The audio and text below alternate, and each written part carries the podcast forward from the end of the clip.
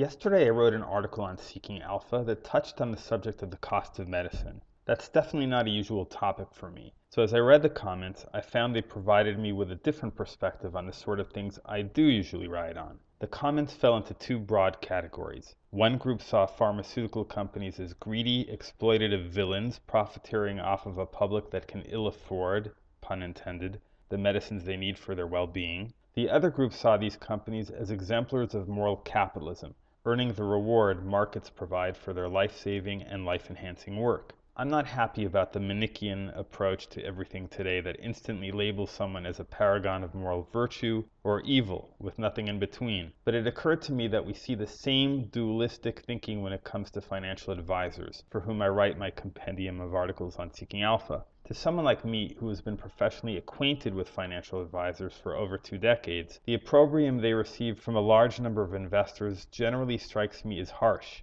The profession includes many capable and caring practitioners. What gives? It's fairly routine to observe more interest and invective when an article discusses an advisor's fees or a pharmaceutical company's profits than on topics such as investing strategy or new medicines. I feel safe in saying that the issue is money, or maybe it would be more precise to say resource management, since it's generally high ticket items and not a cup of coffee that get people bent out of shape. But as Adam Smith wrote in The Wealth of Nations two and a half centuries ago, it is not from the benevolence of the butcher, the brewer, or the baker that we can expect their dinner, but from their regard to their own interest. When it comes to the fees a person charges for the creative labor he performs, it's his call what price is worth his effort, in theory at least. In reality, the market imposes its own discipline. Charge more than is standard, and you'll get no business. Charge too little, and your inability to keep up with demand will force you to raise prices. All this is to say, there is a market price from which few can stray far.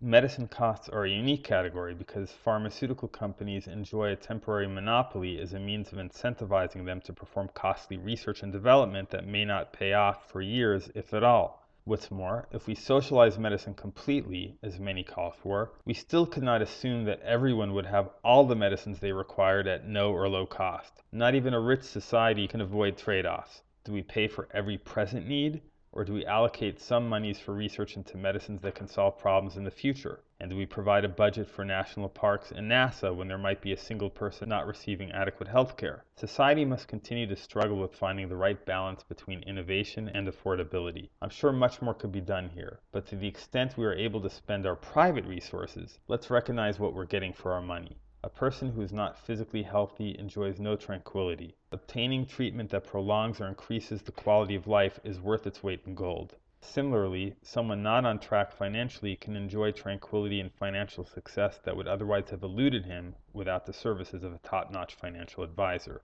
This is Seeking Alpha's Gil Weinrich.